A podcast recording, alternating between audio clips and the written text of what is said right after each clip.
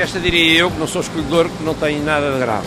O tilintar na peça que está a ser testada mostra a qualidade da louça sanitária da cerâmica de Valadares, que é vendida um pouco por todo o mundo. A empresa, que começou por fabricar telhas e azulejos, especializou-se nos anos 90 em peças de cerâmica para quartos de banho.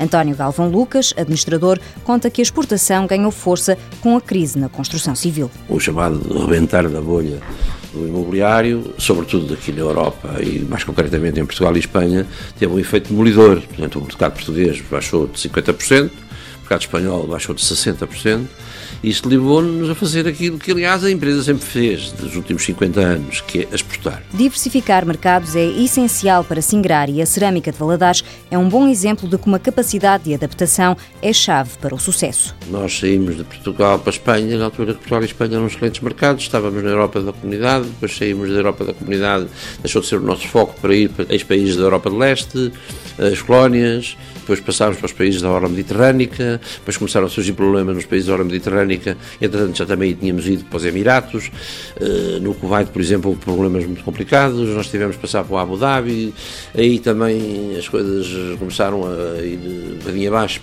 estamos agora aí para a costa oriental da África, Arábia Saudita, por exemplo. Por ano, a cerâmica de Valadares exporta para 50 países e em 2012 quer chegar aos 70% de exportação. Para manter este nível elevado, explica António Galvão Lucas, é necessária uma abordagem precisa aos mercados. Participamos nas feiras internacionais mais representativas. E há três ou quatro conhecidas, Bolonha, Frankfurt, Sevizame e, e até em Portugal, porque não?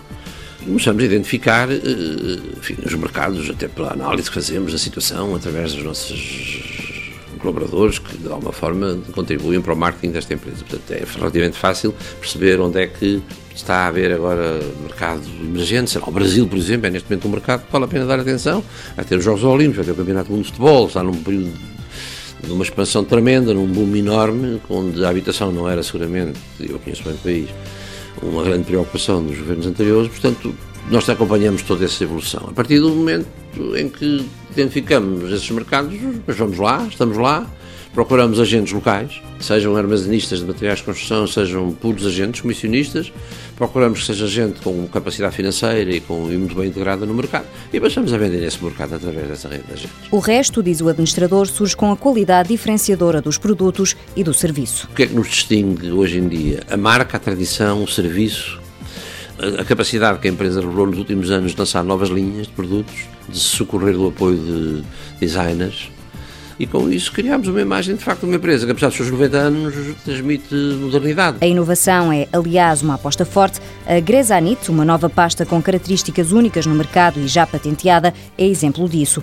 As equipas de design dão o retoque final a uma marca que é líder de mercado em Portugal.